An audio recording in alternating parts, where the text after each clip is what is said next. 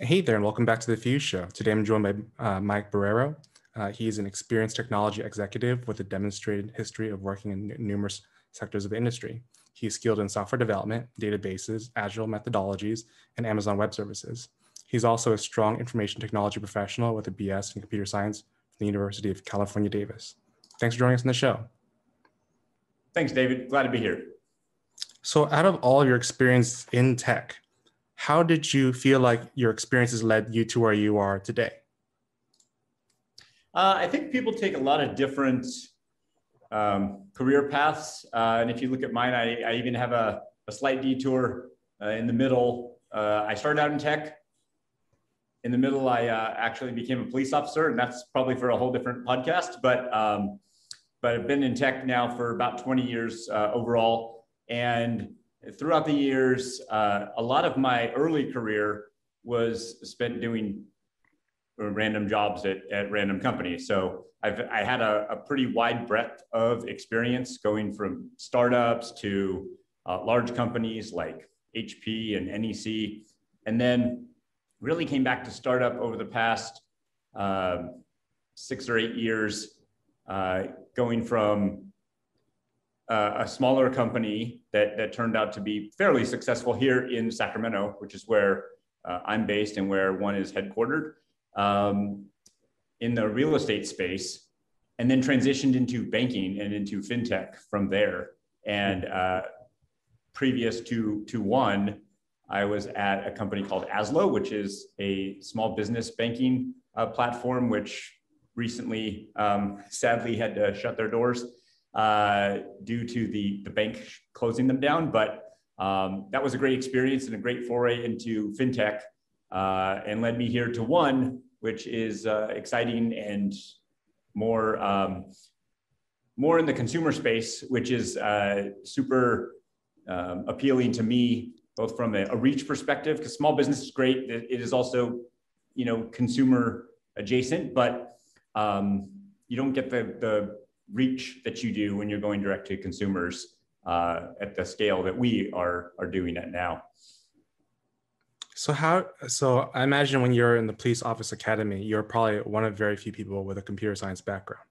So uh, yes. Can you, can you uh, elaborate on that story? Uh, so the reason I asked is my my co-founder also was a former police officer who became a detective, and eventually he moved his way into uh, SaaS and uh, podcasting as well. So I would love to hear how how you did it. Sure. I mean, early on in my career, um, and we're talking a few years in. So I, I did. I went to college for computer science. Um, came out. I love engineering. I was doing, uh, like I said, a few different jobs at different places that were um, started out at a smaller startup. It was great. I got a lot of experience, and then uh, really overall, the sitting behind the desk and coding and staring at a screen all day wasn't very uh, personally fulfilling.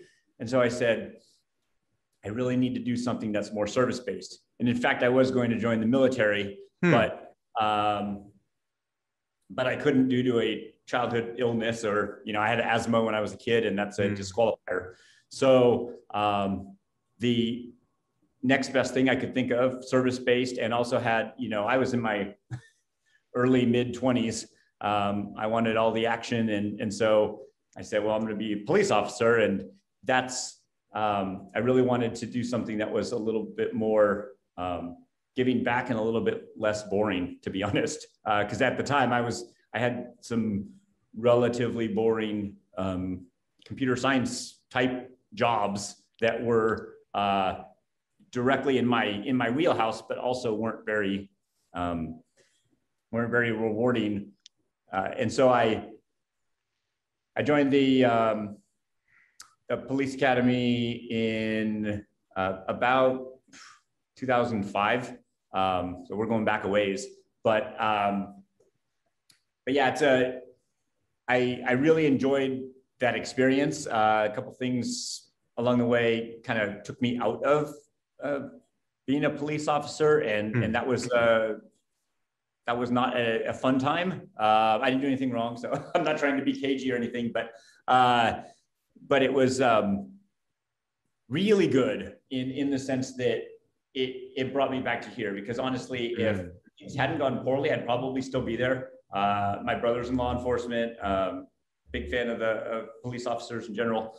But um, but what I'm doing now is so much more exciting. And uh, in contrast with the early days when I was not excited about my job and when I wanted to change, uh, I don't have those same feelings now. And um, I'm certainly not old, but I do think that a police officer is a young man's game. It's a it's a tough job and it's it's not easy to do. What are some things that you learned back then that you carry forward, like as just a life principle? Uh, I think one of the things that they really drive home is um, always being prepared. You know, always being alert.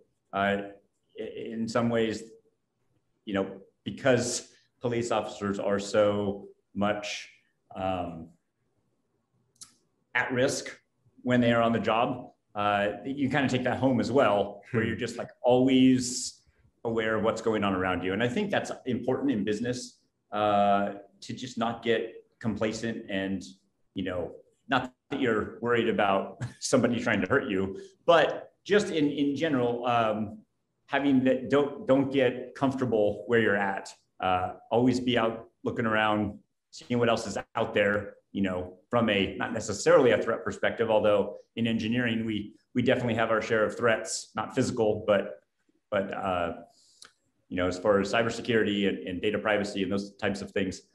Um, and I think that is is really important for for anyone in business. Um, and that's one of the big the big benefits. I think the other is um, you know just the the work ethic and the just keep going, the perseverance Hmm. that you kind of need. Um, there's a lot of challenging things, again, less physically, but a lot of challenging things in startup and in business where uh, if you don't have that kind of fortitude to keep going, it's um, can be a real challenge. And I think a lot of people burn out and a lot of people don't, you know, they, they start off really high in startup and they say, this is awesome, and do this big thing. And when the going gets tough, they just they can't keep doing it and and they end up either falling back to another more you know stable job or um, or going down a different path because it was just too hard and i think you know grit fortitude all of that is very necessary when you're doing startup because things rarely go your way. And i think uh, the successful the successful people and the successful companies will tell you um, it wasn't always as easy as it looks you know nowadays when they get to the point where they're huge and it's like oh look at that big company. They had a lot of struggles when they were early on. And uh, i think everybody goes through that. You should recognize that know that it's coming and and just get through it One of the reasons I started this podcast is to capture exactly what you just shared the fact that this, the path of being an entrepreneur is very, very difficult. But also Yeah. at the same time, the, the fact that it is difficult makes it exciting and rewarding. I think you called out the fact that you found, you, you said, I think you pre- your first computer science based jobs were on the more boring side. Where like, I, I totally agree with that. I think most jobs are in the realm of like programming actually on the, uh, like the, I, I kind of call it like digital plumbing, where like the job needs to get done. It's very clear Yeah. what needs to get done, and you just need to put in a lot of time to get like connect connect component one to component two, do some relatively basic database queries, like render generally basic things. And I feel like that's a bulk of what most software engineers do at the like new grad level. So how did you go Yeah, and I from? think- yeah, go ahead. sorry i was just going to say i think in the in the beginning that's really exciting because when you're doing something new almost whatever it is it's really exciting and even even like uh, as a police officer when you're first you know first few months is just like so much new and so there's a ton of excitement and then i think if you ask most police officers as they go throughout their career especially the ones who have you know five or ten years in which is a long time for a police officer um, those things that were exciting become boring. Hmm. Uh, you know, like things that you and I think are, are very exciting, like, oh, high speed chases and, you know, situations where you might require a gun. Those are very uh, thrilling, maybe not exciting, but certainly thrilling. Um, those become normal to you as a police officer. And in some ways, they become boring. Um, Hmm. and this, I think the same with, with almost any job. Uh, being a new a new computer grad, you know, you, you come in, you're like, oh, I can do all of these things now. You have a lot of theory, right? In college, you don't have a lot of practical experience. And then you come out into the real world and it's like, I'm going to go build something. And you build these things that are not super exciting. Uh, but as a new grad and as somebody who hasn't really done it before, they are exciting for a little mm. while. And then a year down the road, you're like, okay, I've done that, you know, especially when you're young, you think, I know everything now. Like, what else is there? Um, this is boring.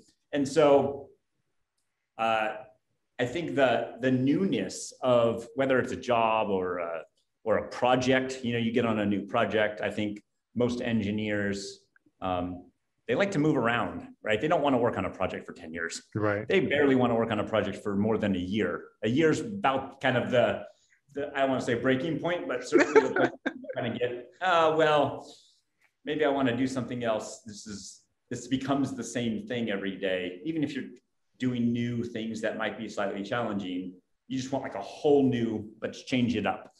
And one of the things I really love about startup is that it's a new it's, it's a new thing every day, pretty much. Um, whereas if you go to some of the larger companies, um, not that they're bad, but you are a bit of a cog in a machine and it's like here go do this work and it's a little bit rote and a little bit um, you know unfulfilling but it's but it's a job. I think with startup there's nothing boring about it. It changes every day. Um, a lot of days it's scary a lot of days it's fun.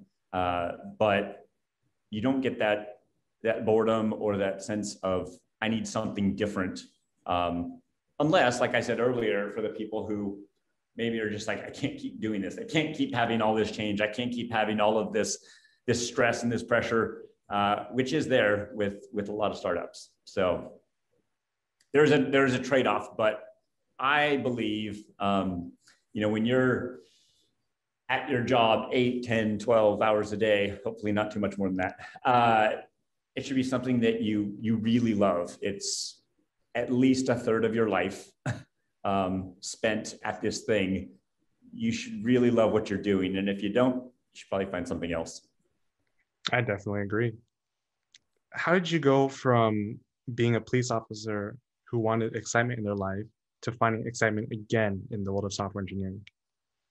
Yeah, so when I when I got out, uh, I went back to software because that was my I was trained in it. I had lots of experience, and it was also the thing that I don't get me wrong, I still always loved engineering. Um, it's it's I think for most engineers, it's kind of core to them. They are people who are hopefully a little more logical and are like problem solving, and and that's really you know engineering is not about writing code; it's about solving problems. And um, and so that was always uh, a big part of me, even when I was a police officer. Um, coming back out, I went back to that. And my first job was definitely more of a job. It was fine and it was new. Again, it was new. So it was like, okay, this is exciting. You get to learn a lot of new things. You get to work with a lot of new people.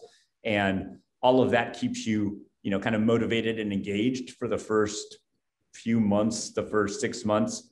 Um, and then I found myself, you know, feeling this is the same. This is this is what I used to have. It's it after six months or a year, it's kind of boring again, especially if the company is not particularly dynamic. Even though it was a smaller company, it wasn't really um, nothing was fast paced about it. You know, it was hmm. just very mundane, um, day to day.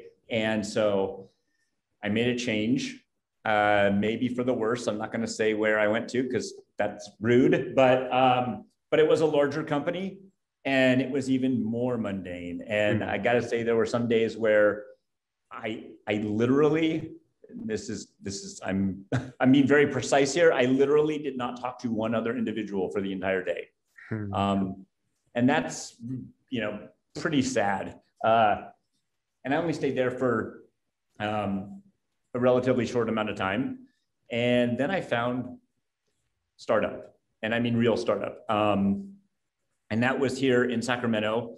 I was at my boring job and a recruiter for this company reached out, and normally I don't answer. I mean, if we answered every recruiter call or, or email that came through our doors, uh, we'd be very busy.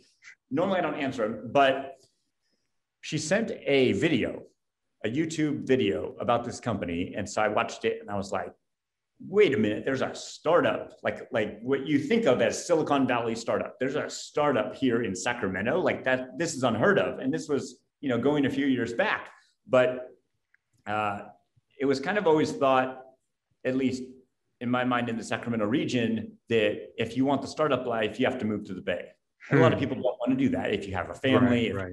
you know, and I had, I had a family, I have kids, um, and that's a pretty big ask to up and move everybody to go have that kind of life. And so this was like, I can have this startup. And back then also like remote work was not really a thing.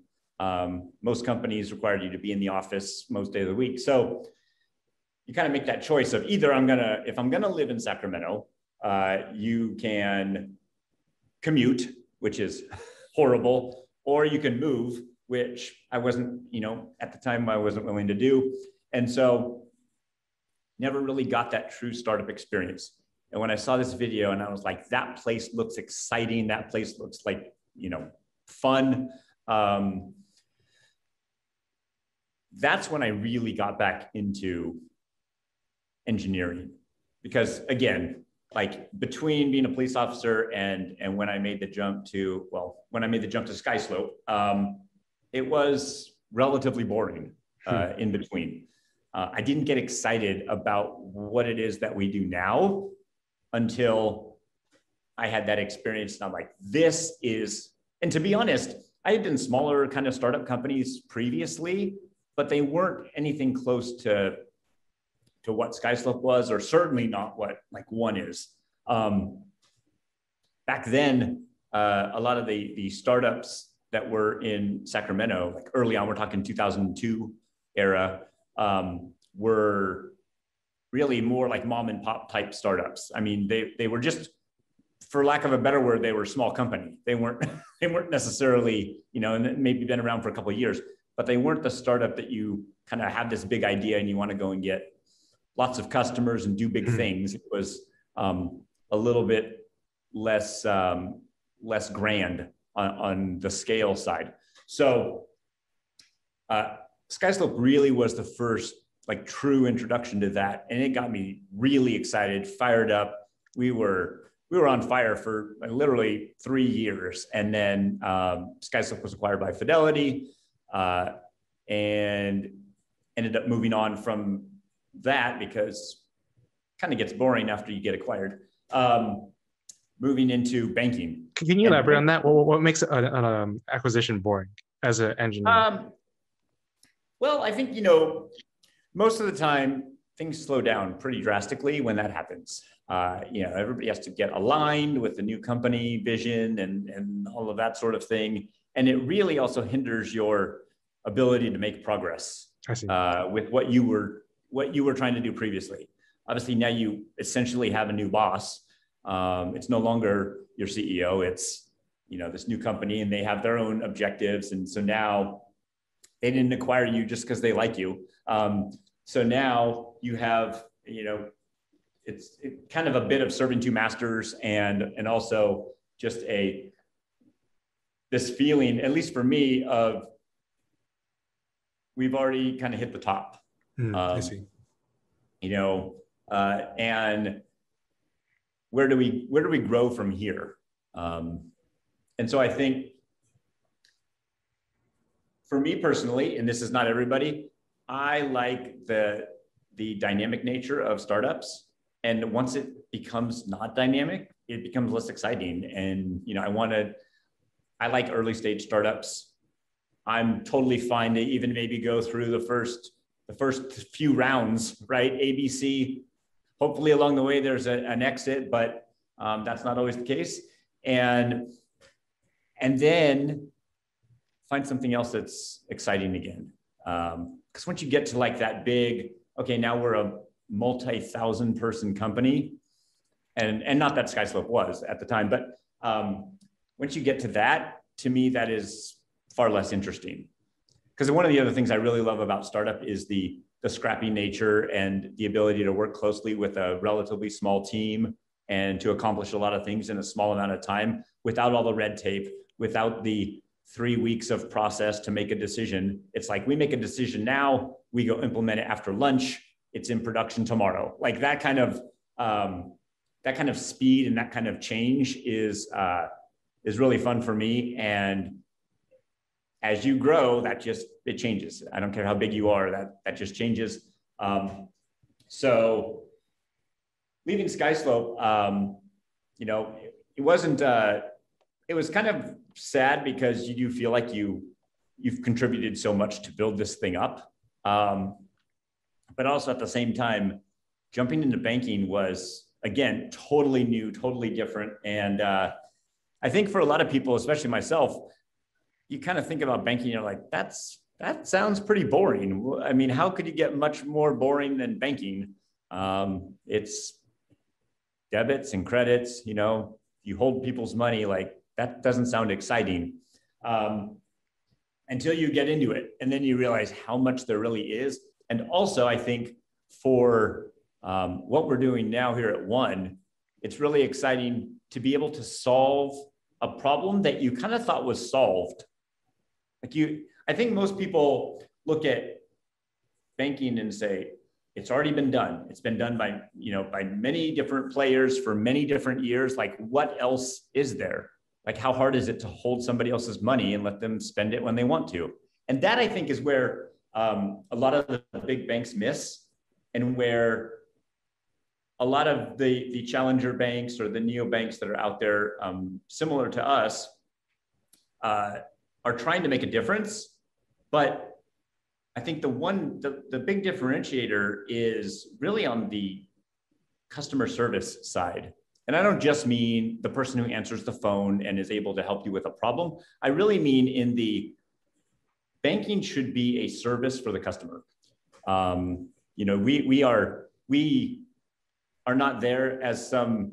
Uh, I think it's interesting that people essentially, for most of the big banks, they hire this institution to hold their money, which is a benefit to those banks. Uh, they hire in the form of you know fees and you know I'm paying you for the privilege to to hold my money. Um, and that's always been a little bit odd to me.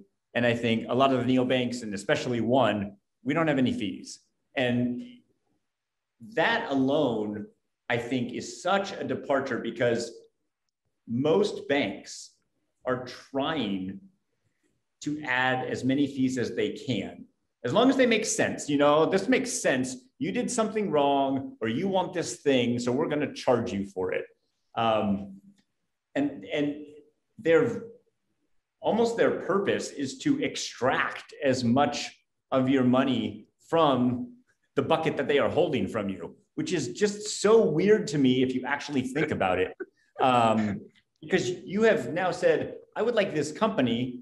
I'm going to choose this company to try and extract as much of my money as possible. And I'll just try and make sure I don't screw up so that I don't have any of that happen. And then they're doing a good job because I didn't have to pay any fees. And so this relationship is working. But all the time, I mean, banks make so much money off their fees, and mostly because um, I, I don't think most people know that if you're a large bank, if you're a large institution, uh, $10 billion or more, uh, you know, they're regulated on the amount of interchange that they can receive uh, based on the Durbin Act. And so these large banks, they don't care that much about you spending money on your on your card or you know on your debit card because the money that they receive from that transaction is small. The money that you know is charged essentially to the merchant. It's not charged to the customer. It's charged to the merchant at the point of sale um, when you run your card. A very small amount of that goes back to large banks. Uh, a lot of the the smaller banks and and um, and for banking platforms like One, we get a much larger percentage of that. Again, this is not coming out of the consumer's pocket. This is part of the you know, two to three percent that the merchant is is paying in order to uh, have the the card network. And so a small institution like us has a lot less overhead than a B of A or a Wells Fargo or those, those big banks. Um, and we get a much larger percentage of those, those card transactions. And so you're talking about a, a much lower cost and a much higher revenue. Uh, and again, we're still talking small amounts, but, but in general, we can make that model work. We can be, banks can't. Banks cannot survive on card interchange. And so they have to look other places. Of course, they make a lot of their money on lending as well, but fees are a substantial part of any bank's portfolio. And that to me is where the customer service or the lack thereof really comes into play. And again, it's not the do we have 24-7 support right, right. like that type of customer service Experience. it's really the serving the customer yeah. and if you are trying to take money we don't try to take money from our customer ever like that is not our goal we we take a percentage of the money that's out of the card transactions that they make but again it doesn't come out of the customer's pocket uh, we don't charge any fees you know and i think we have a very unique um, a very unique part of our platform or of our accounts is that you can go negative in your account without paying a penalty. Hmm. So the way that we've kind of envisioned this is that um, zero is just an arbitrary number. And like going below this line should not mean that now you have to, you know, you go below by five dollars, now you have to pay like a thirty-five dollar fee because, you, because you borrowed five dollars right. from your bank for like maybe a week. Yeah, like yeah. that's outrageous. And if you actually if you calculate the the percentage of you know what that would work out to if it was an APR, it's in the like thousands, thousands of percent. Of yeah. like God, oh, I borrowed five bucks for a week. I, I now pay thirty-five dollars for that. Uh, zero is just, you know, sometimes you go below zero. It's not a big deal. And what we end up doing is we've essentially, and I'm going to use words that are, um, you know, they are more well known by consumers, but I think also it's a double-edged sword when you use well-known words because people get these preconceived notions. Right. I, I know what that is. You know, if you say bank, I know what that is. If you say checking account, oh, I know what that is. And so I'm going to use these words, um, and I'll come back to like the words that we use, but I'm going to use these words mostly from the perspective of being able to bypass some of the education that is required if you use a new word uh, and say, we've essentially married a checking account with a, a credit facility. Think of it like a credit line. And so you can go below negative, you can go below zero. We will cover it. Um, and as long as that gets paid back within your monthly cycle, there's no fees, there's no interest. We still don't charge any fees. But if you carry a balance over time, we charge 1% interest per month, uh, which is very reasonable. We're talking 12% APR. It's lower than almost any credit card or you know any other credit facility out there. And again, we're not trying to extract people's money. That's more from a you know on our side a risk perspective because some people won't pay that back and right, of course right. we have to cover losses but we've married these two things so that we can say you can go below zero and your next paycheck might be a few days away or a, week away right but if you think of your account as a, as a bucket and so instead of uh, kind of the paradigm now where if you are let's say you're at the grocery store and you have a traditional debit card and you have a traditional credit card, and you say, if you're smart and you think, I've only got 20 bucks in my account, I've kind of done the mental math in my cart, and I've got $30 worth of groceries. I'm not going to use my debit card because that's not, that's either going to bounce or maybe it won't, but I'm going to have an overdraft fee. So I'm going to put it on this credit card. So you do that, everything's fine and you still have this $20, you know, I don't want to say burning a hole in your pocket, but you've got this $20 over here that you now have available to spend again. Hmm. Um, so there are two problems with that, I think. One is that you've kind of now put this everyday purchase, this $30 purchase on, on uh, you financed it. right? Which is not a good use of a credit card. It's just it's. Um, I believe, and, and we believe that credit should be there for people when they need it, not when they, not necessarily when they want it. When they're like, oh, be really great to go buy a boat today. Don't really have the money probably can't afford it, but this credit card says I can. Right. So that to me is is very predatory. And you know, of course, credit card companies love that idea because they get people to spend right. more than they really should. But by financing that grocery store purchase, you've now like really um, abstracted away the amount of money that you have or that you think you have. And you've said, okay, this other thing over here can do it, and I will deal with it later. Well, the problem is that compounds because it's always later and it's always just a little bit more money that I'm going to put on this thing. Um, and because there's no, you know, unless you're very disciplined, there's no immediate repayment mechanism there or no forced repayment mechanism for sure. They're like, ah, just give us 25 bucks a month. That's okay. Um, of course, they want to do that because they want that thing to grow and they want you to owe them forever so that they can keep making money on a more, more of like a subscription basis than an actual, um, you know, they're not looking to, to get that paid back anytime soon. And so for us, we combine these two things together and we say, look, it's one big bucket and zero is just somewhere in the middle of this bucket, right? Like, and so if you dip below, we've got you covered. When your money comes back in, AKA more into the bucket, it just fills that back up. There is no repayment there, hmm. right? So you don't have to think about how much did I spend, how much you know do I have to pay? Should I pay the whole amount? Should I pay a minimum amount? Like you just, I'm going to use you know simple numbers, but let's say you make a thousand dollars a month, and we've given you a a couple hundred dollar credit line in order to go um, negative. We call this you know overdraft, right? I mean that that is a word that everybody knows and understands. Um, overdraft protection. So we give you a couple hundred bucks. You go negative by a hundred dollars. That's fine. When your next paycheck comes in, your checking account, again, I'm going to use the words that, that people uh, know, your checking account now has $900 in it because it instantly filled up. You were at negative 100 and, right, and right. now you're at, and now you're at 900.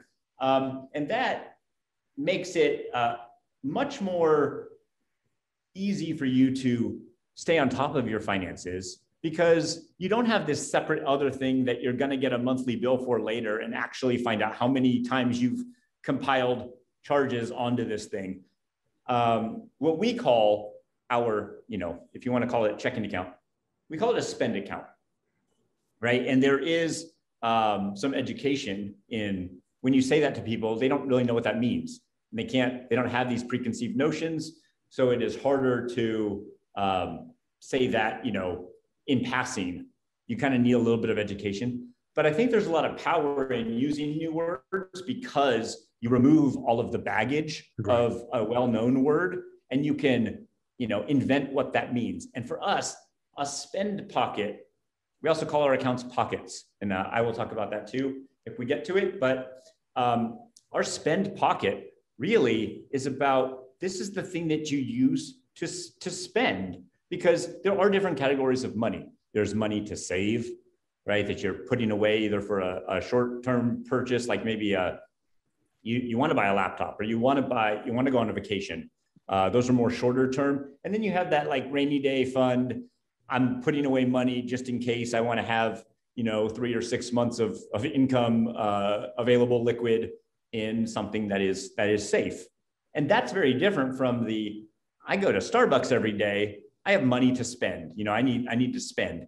Um, so we have a spend pocket, and that is what gives you this ability to to go negative, right? If if you're at the grocery store and you only have twenty dollars of cash, quote unquote, in your account, um, that's okay. You can go spend 50. It's okay. We, we will cover the 30. When your next paycheck comes in, it will fill it back up. You will owe us no interest. You will owe us no, you know, no fees. Um, and for a lot of people, you can you can because they do because they have to. A lot of people are writing that line of paycheck to paycheck. Um, they don't have tons of extra money sitting around, and so the way that I look at it uh, most paychecks are fairly cyclical, depending on your type of job, but um, they come weekly, maybe biweekly, monthly. Uh, life does not happen on that same cycle. It just, you know, you could be two days away from payday or maybe two days after payday and some expense that you never planned for, right? You get a, you tire blows out. Now you have to pay for a, a tow and a tire or whatever. Um, the majority of Americans can't cover a $400 emergency right. expense. And that is, I mean, one, it's, it's very sad and that's a, almost a different um, topic, but it's really core to what we're trying to do. That should not be a huge problem for anybody. I mean, you know, certainly in America, um, and it is because you don't have the ability to what I would say get credit when you need it. That's what credit should be for. It's like, hey, I need I need a little extra right now because I don't have enough in my account. I'm good for it. I have a job. I get paid every 2 weeks. Like this is not something that is risky. I just had a bad a bad thing happened, and, and bad things happen to everybody or to to everyone um, on a regular basis. And some people are just aren't able to handle it very well. And so what happens, I mean, financially. And so what happens is they turn to things like credit cards, which have really high interest rates, and of course, allow you to pay just a little bit. We'll just let you pay a little bit back. And you're like, oh, that sounds great. I don't really want to pay back the hundred dollars that I used. I'll just put 25. And then I have, you know, then I have the $75 in cash. It's like you're setting yourself up for failure as you right. compound that. And so, what we're trying to do here really is to say, look, we understand these problems. We understand the the spending cycles for people and the and the pay and the income cycles for people.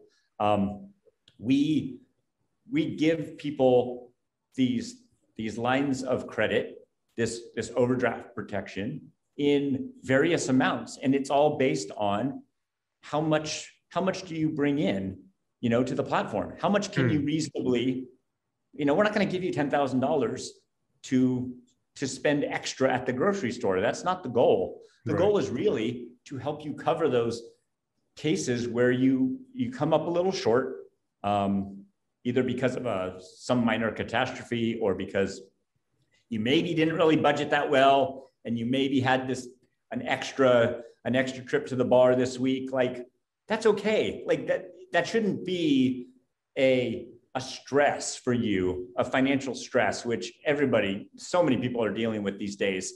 Um,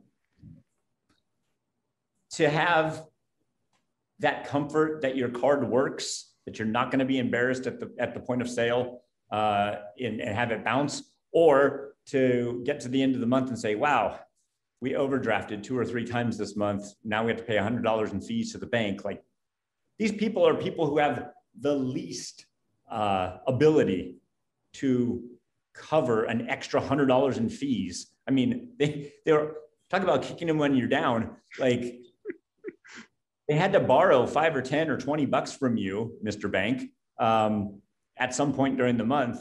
And then you charge them like they had to borrow 20 bucks you really think that they're that they want to give you $35 out of their next paycheck uh, in order to to pay you for your awesome mm-hmm. service like that's where um, that's where the human side i think of banks does not shine through i don't think there is one you know and, and again i'm not saying banks are evil but they are in the business of extracting money from customers uh, in order to you know of course, they have to provide services just like we do, but but they get their money from a slightly different source than we do.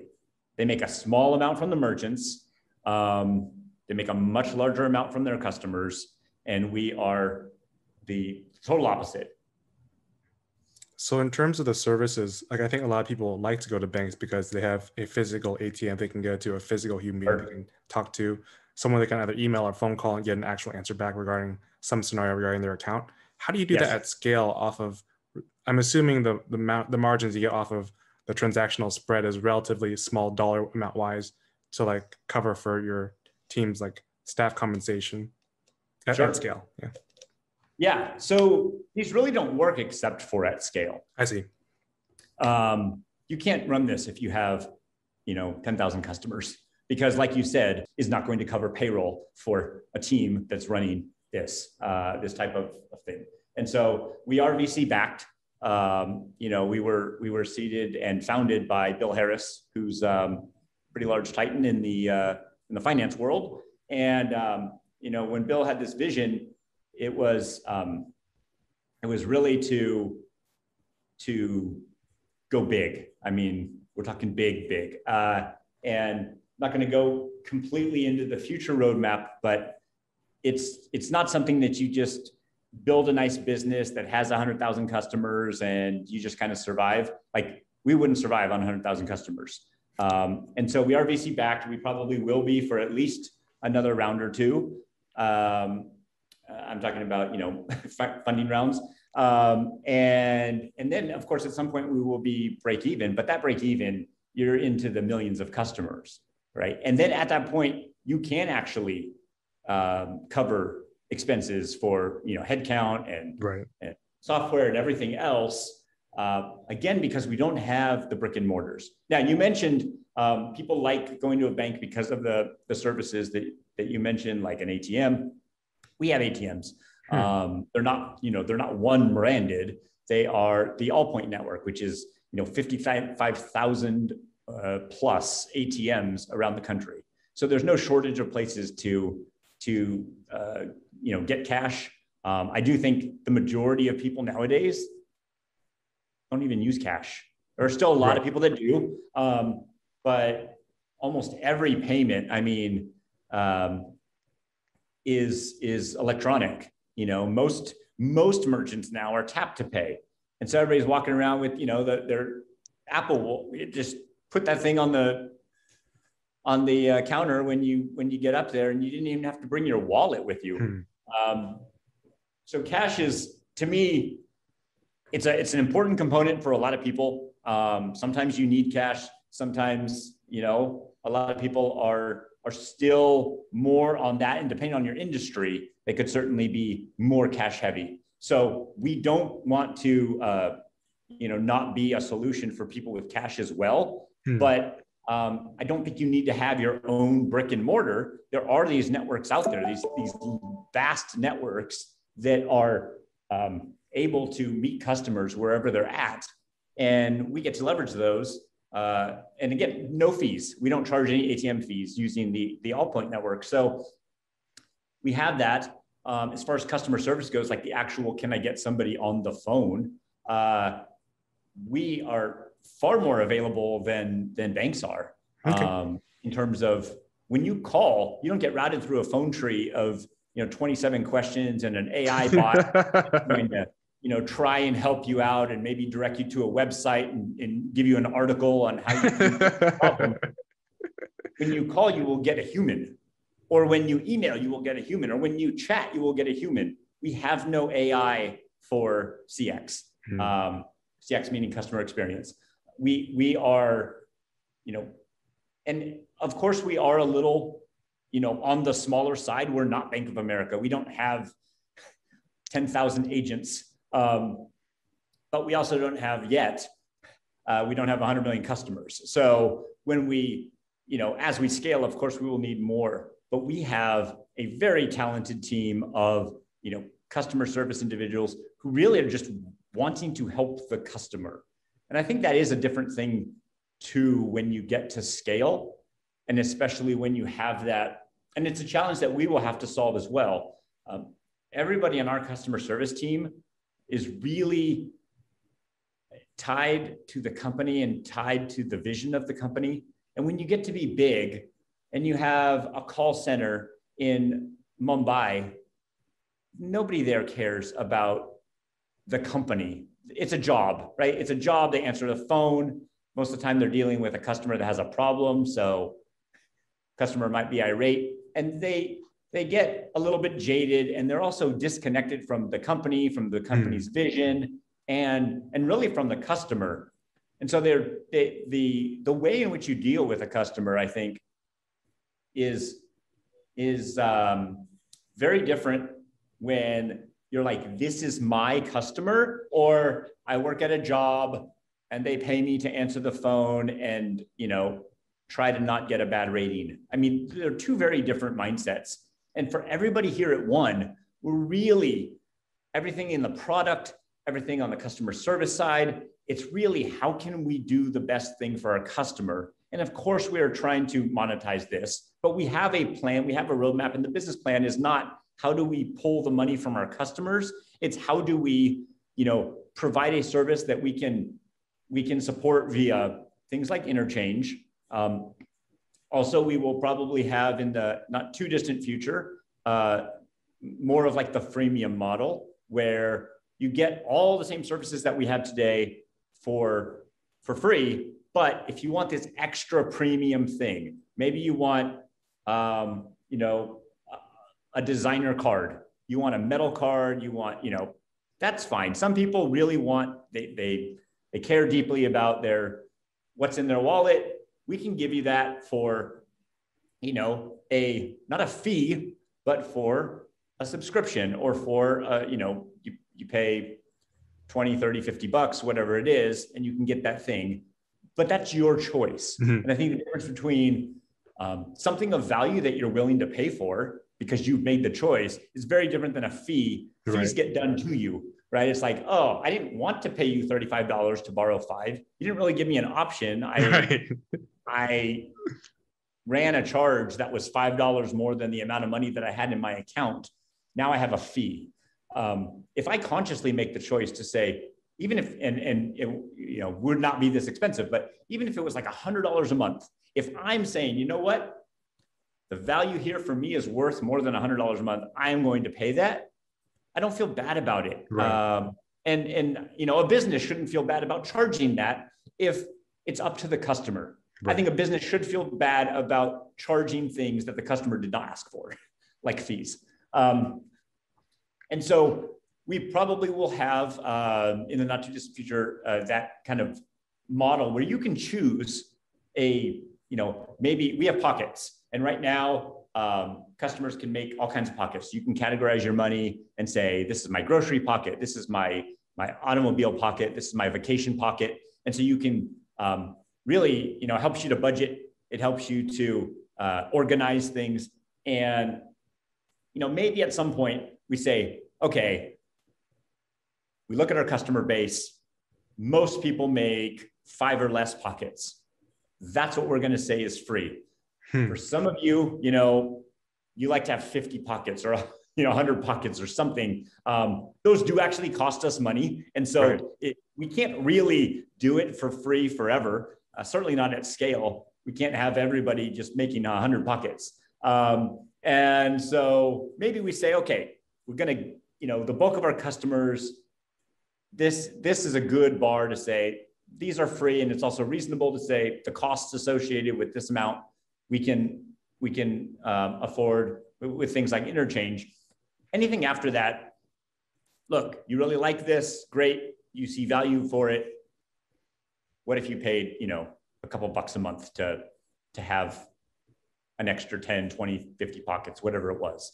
And, um, and then I think it's, again, it's one of those choices that somebody says, yeah, I would like to have, I would like to have that thing. I'm totally willing to pay two bucks a month for that. Um, so, you know, interchange is not our only, it's not our only revenue model. Um, I noticed I saw some loans also on your website. Are you trying to get into? Yes. Yeah. Okay. Can you elaborate on what yeah. it's like to be a fintech trying to start up or connect uh, consumers with loans? Yeah, it's, it's very different. Um, there are a lot of there are a lot of neobanks in our space. Uh, almost none of them do credit, hmm. and there are good reasons for that. Um, we have a slightly different relationship with our sponsor bank and with the stack that we have put together, which makes it very, uh, very different and much easier for us to offer credit and so we are doing that. We have various flavors of credit, one being overdraft, right? That is a form of credit. We're giving you credit for a certain amount of time. Um, and then, and floating that the facility to float money to your customers is credit. it's whether it's a credit card or whether it's overdraft or whether it's a term loan.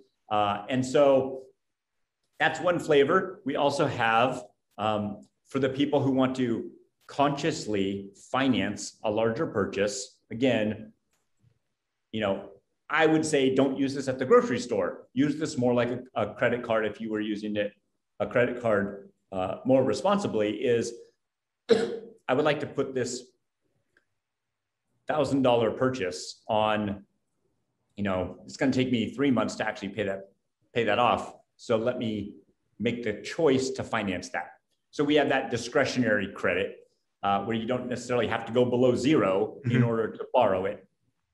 Um, and then uh, very recently, and, and, we are in the process of launching um, the that credit line, which is it's more of a discretionary credit, but for people who are wanting to finance a purchase at the point of purchase. So not saying I have a one account already, I would like to, you know, we have the ability to the, the card that I I showed you earlier, you know, the card that you have in your wallet, if you have three pockets, including like your credit, um, your credit line, you can move the card in between each one. You can go hmm. into the app and say, I want it to pull out of this real time. So if you're going to the grocery store, you say, pull out of my grocery pocket.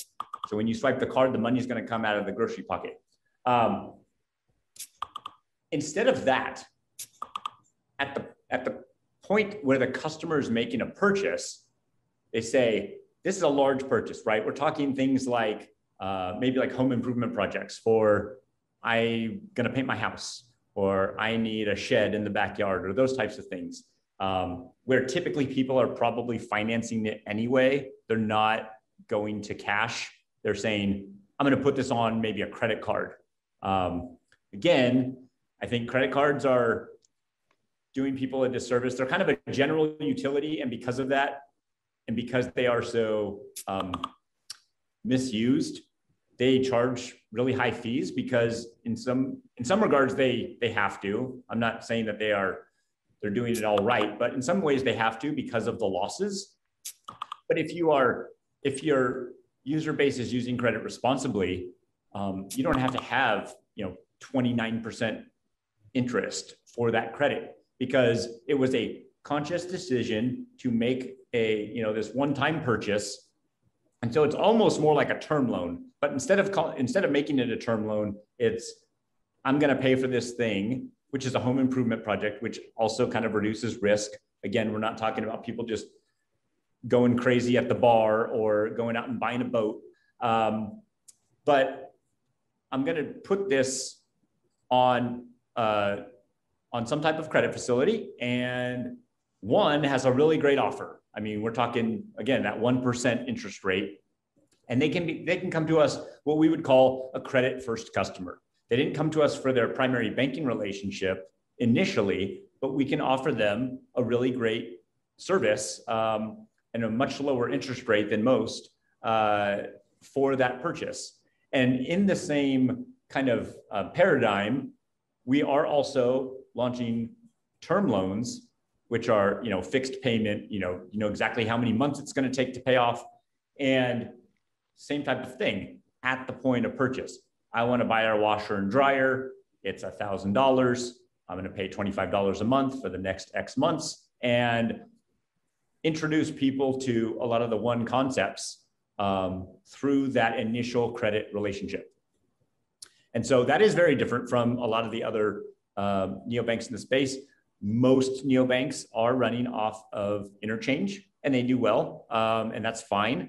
But I think there is a, a bit of a lack of diversity in the, you know, in the revenue models with a lot of those as well. And so um, I think there's a, there's a lot of um, new coming out here soon. And I think uh, and not just with us. I I mean, in general, I think there's a lot of new in the fintech space. I think a lot more um, startups and a lot more companies are able to offer banking type services without being a bank themselves. And so we have a very, we have a wonderful partnership with our sponsor bank.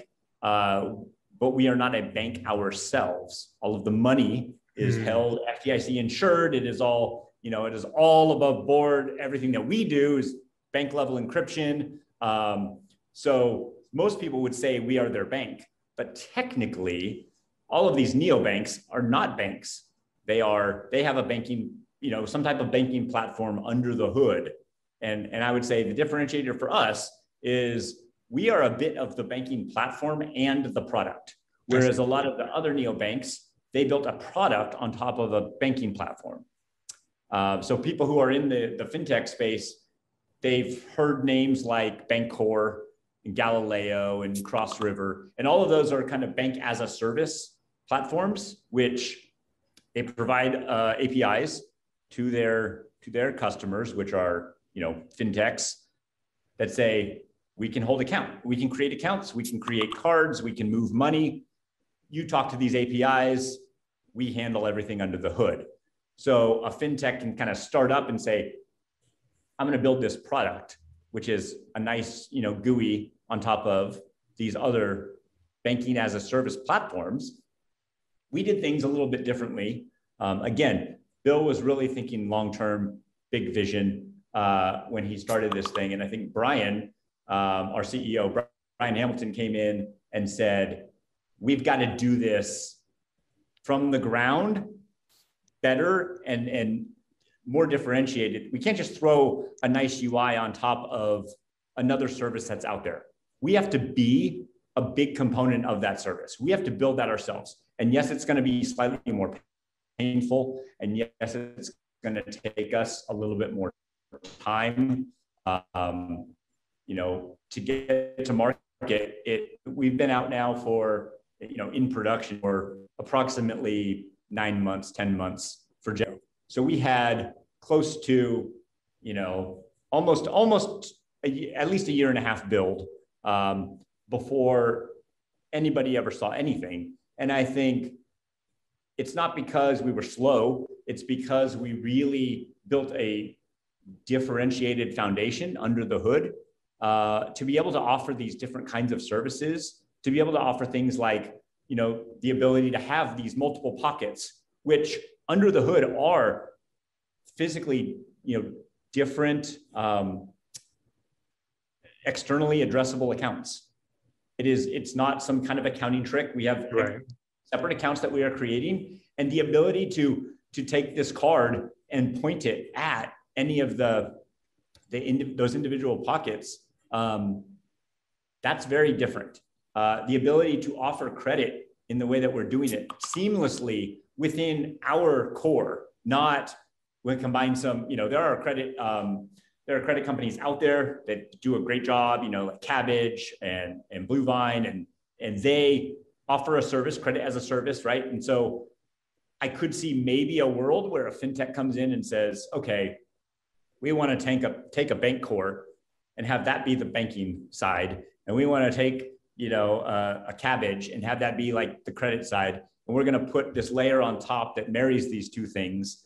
Um, but that's not really your system again, you're just kind of an integrator at that point, putting a UI on top of two different subsystems that don't even like talk to each other.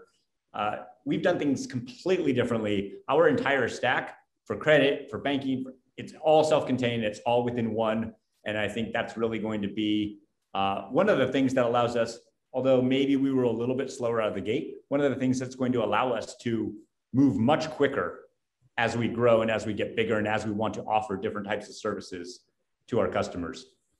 One of the things you mentioned earlier was the risk component, and you mentioned how also you're not technically a bank; you're a um, you're the product for the consumers that might view you as a bank, but officially on paper, legally, you're not a bank entity.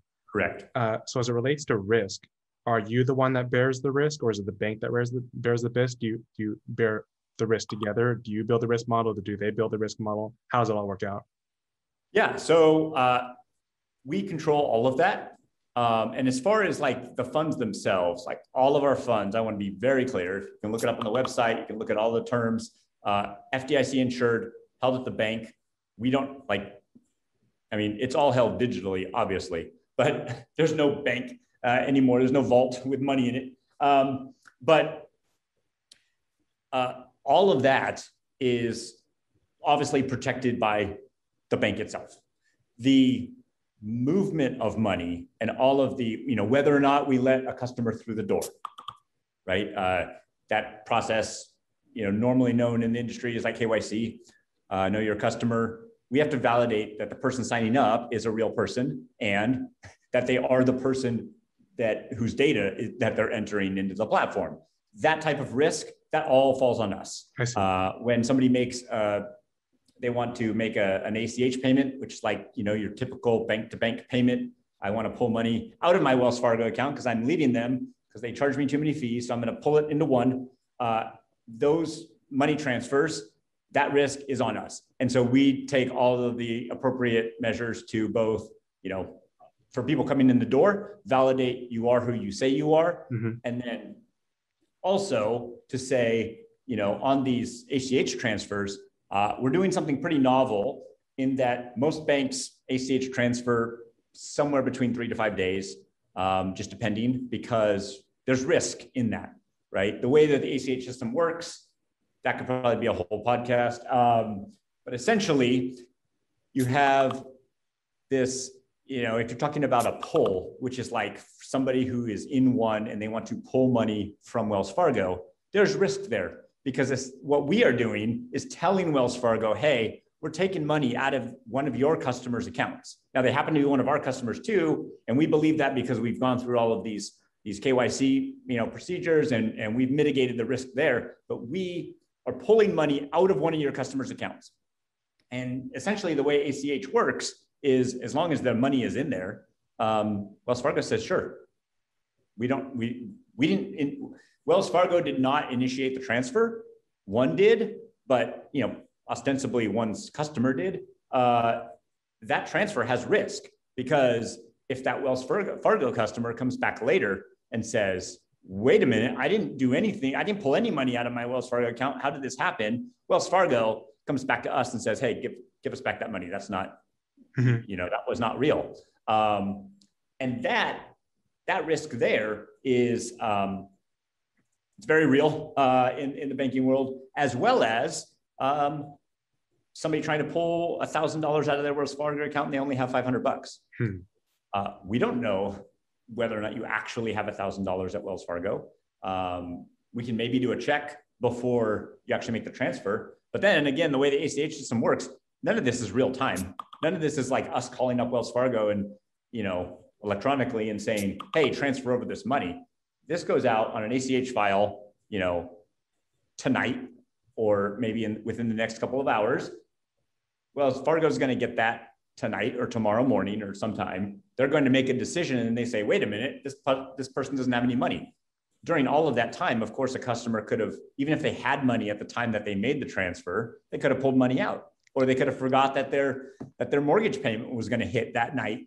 And so the money mm-hmm. ended up hmm. leaving their account, you know, by accident but we get back a signal a day or two later that says, wait a minute, there's no money here. We're not making this transfer. So if we are to give the money to the customer any sooner than we get that signal back from the other bank, there could be there could be loss there on our side, right? And so we do things to to mitigate that. But what I was saying that we're doing that's a lot more novel is that we have a partner, wonderful partner um, called Aurum, and they give us insight into the likelihood that a transaction will actually come back as NSF, non-sufficient funds. Hmm. And you know that in conjunction with some other um, you know decision making on our side as to whether or not we want to you know give a customer the money essentially kind of on credit we're saying you know what we we feel like you're good for it right whether it's because you're a good customer or because Aurum has said this is not risky. They this person owns that other account. Uh, it, this is obviously not uh, a case of fraud, and, and, nothing's ever obvious, right? In, in, in the in the data science world, but this is far more likely that it is not fraud. We can give that customer their money the next day, and in fact, hmm. shortly we can give that to you immediately. You want to make a transfer? We will handle it under the hood, and it might take a day or two, but we're going to give you that money immediately. Hmm. Um, and that is very different because, again, it goes back to risk. But if you can mitigate the risk, then you can provide a much better service for your customers without also taking you know huge financial losses for your business. So, um, and I do think a lot of these things are the things that uh,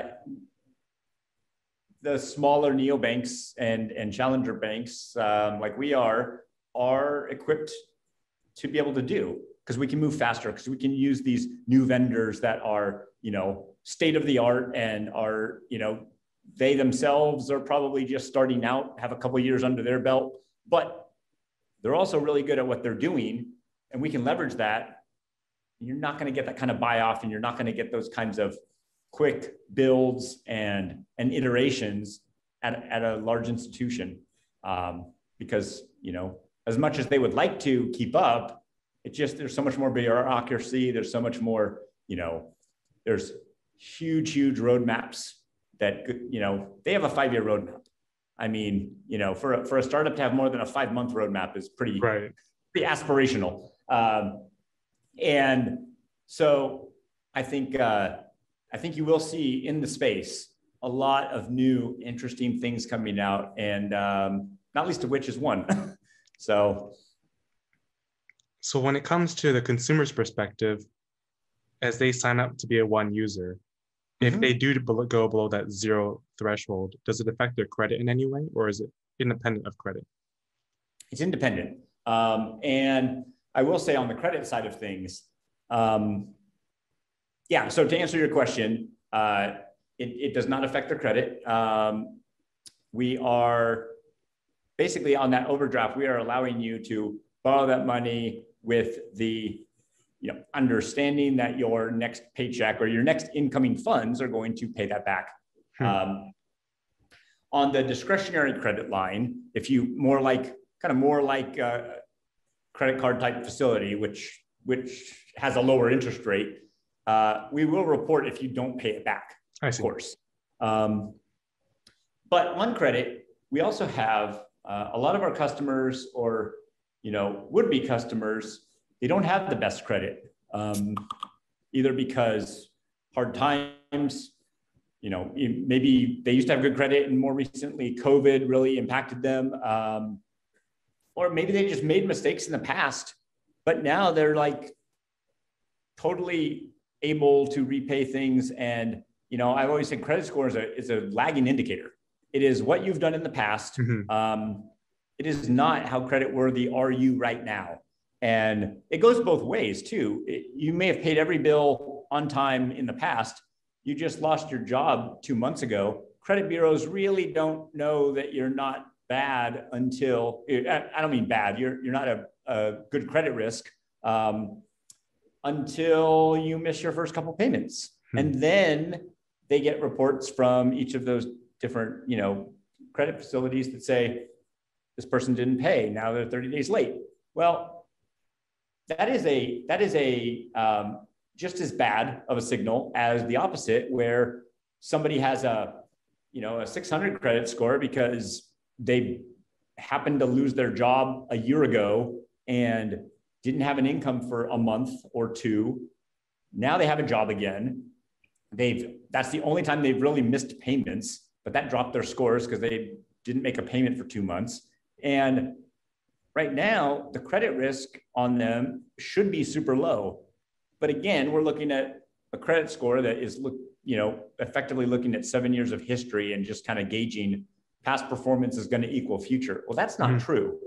Kind of you and I were talking earlier about logic. Um, that is not true. And so we're really looking at, at uh, income, you know, current income, what's coming into the platform. Okay, we know kind of where you're at. But also for these customers who might have a slightly lower credit score, maybe you have a 500. Um, credit cards are not willing to give somebody with a 500 credit score a credit card. Uh, And so we have something called Credit Builder, which is uh, really for you know customers who want to improve their credit score um, so that they can get more traditional forms of credit. Essentially, because so many places um, use credit score as the benchmark of should I loan you money. Uh, credit Builder allows you to it is, I'm going to use a word again that, that is um, more well known. It's like a secured card. So the traditional model of a secured credit card is that a customer would say, I'm going to send you, Bank of America, $500, and you lock that up. And then you're going to give me a card that kind of works like a credit card, except you have all the collateral you need to cover it if I don't pay you back.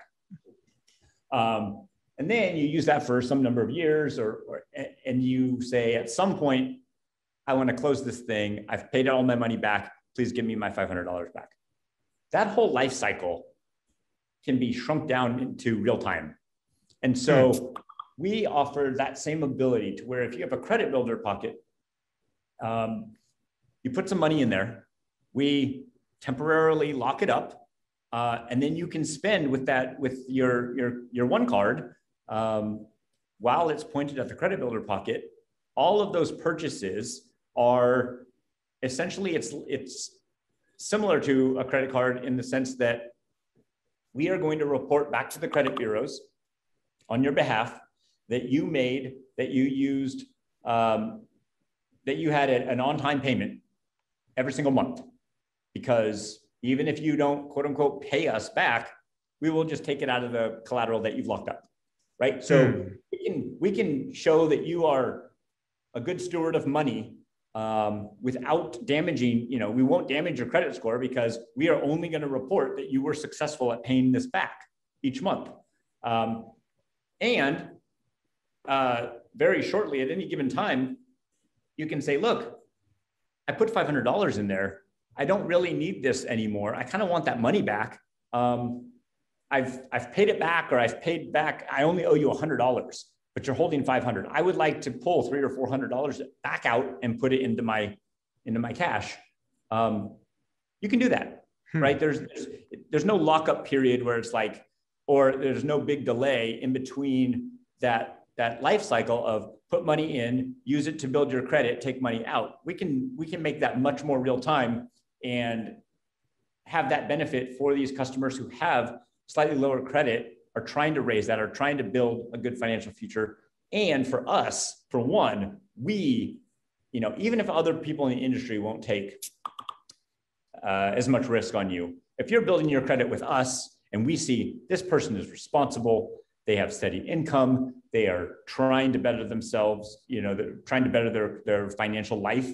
Uh, they're making these payments on time. We will then start to have this blended kind of credit where part of your credit is secured and part of it is uh, unsecured. Hmm. And we can kind of move people along the spectrum of, you know, fully, it's not just fully secured or I really trust you and I'm willing to give you, you know, credit with zero collateral. There's a spectrum there that don't really think there's a, an offering out there in the market that allows you to maybe you lock up a hundred dollars, but your credit facility is a thousand, right? Maybe you lock up 500 and your credit facility is a thousand. Um, it's, it really, there's a lot to do there. Um, I don't think, you know, we're working on a lot of it. Um, it's not all fully fleshed out, but you can see a lot of these changes uh, coming very quickly here in the next, really in the next couple months. Um, we're very close on a lot of it. The credit build product is already out there. Um, we released that beta uh, a couple of months ago. Um, we're adding to it. We're making changes. Uh, we will continue to grow and, and continue to offer additional additional credit products that help customers instead of trying to instead of trying to hurt them. Well, I've been very thankful for your time. I've definitely learned a lot. It's a uh, little past over an hour. I also just yeah, no, I appreciate it. To your time. Um, so I just want to end the call uh, or end the recording for our guest on just one final question. Uh, sure. What's the best way for our viewers to get in touch with you and follow along with your company's journey if that's something they'd like to do? Yeah, so uh, you know our, our name is one. Uh, company is onefinance.com. The, the URL for the company is onefinance.com. Um, that's O N E, not the number, O N E. Um, and we also have social media Facebook, Instagram, uh, and we're even on Reddit. So um, you can find, you know, there's, there's all types of communities out there. We have lots of customers talking about one. I would say, you know, start at the website, see what we're doing. Um, you can sign up. We, again, we charge no fees. There's no sign up fee you know, there's really no penalty for you giving it a shot. We don't hurt your credit. There's no, you know, we don't do any hard credit pulls. Um, so there's really no reason for you not to at least check us out. Um, and then also, I would say, you know, follow our social media, follow Twitter, Instagram, Facebook, see what other customers are saying because, you know, I think we are filling a need for customers that really hasn't been met by, honestly, by either the large banks or, or a lot of the neobanks. Uh, large banks, very, very kind of not listening to the middle class. They really want to have the customers that have a lot of money because they make money off of that money. Um, if you don't have a lot of money, they don't really care about you. And you know, they want to charge you fees because all of the infrastructure that they have, they need to support it. And your little thousand dollar balance isn't going to cut it for them. So they need to charge for that. On the other end, you have neobanks who really are putting out a, a kind of a niche product in a lot of cases where it just does one thing that's really cool. And it's like, that's awesome. We should have that. Um, what we've done is combine a lot of those things together so that we can say, look, you can have all these cool features and still have kind of that more holistic banking experience that maybe one of the larger banks offers you, but they just do a really poor job at it. And so we're really trying to fill that, that middle class void. And I think if you look at a lot of our social media and a lot of, you know, obviously the website is coming from us, but if you look at what we're trying to do, it's really to help families um, people who are, are living paycheck to paycheck, people who are in some cases like struggling and um, just make a better, better financial product and a better bank for those people. Uh, so onefinance.com, I think is, is the best place to start and uh, you can go from there.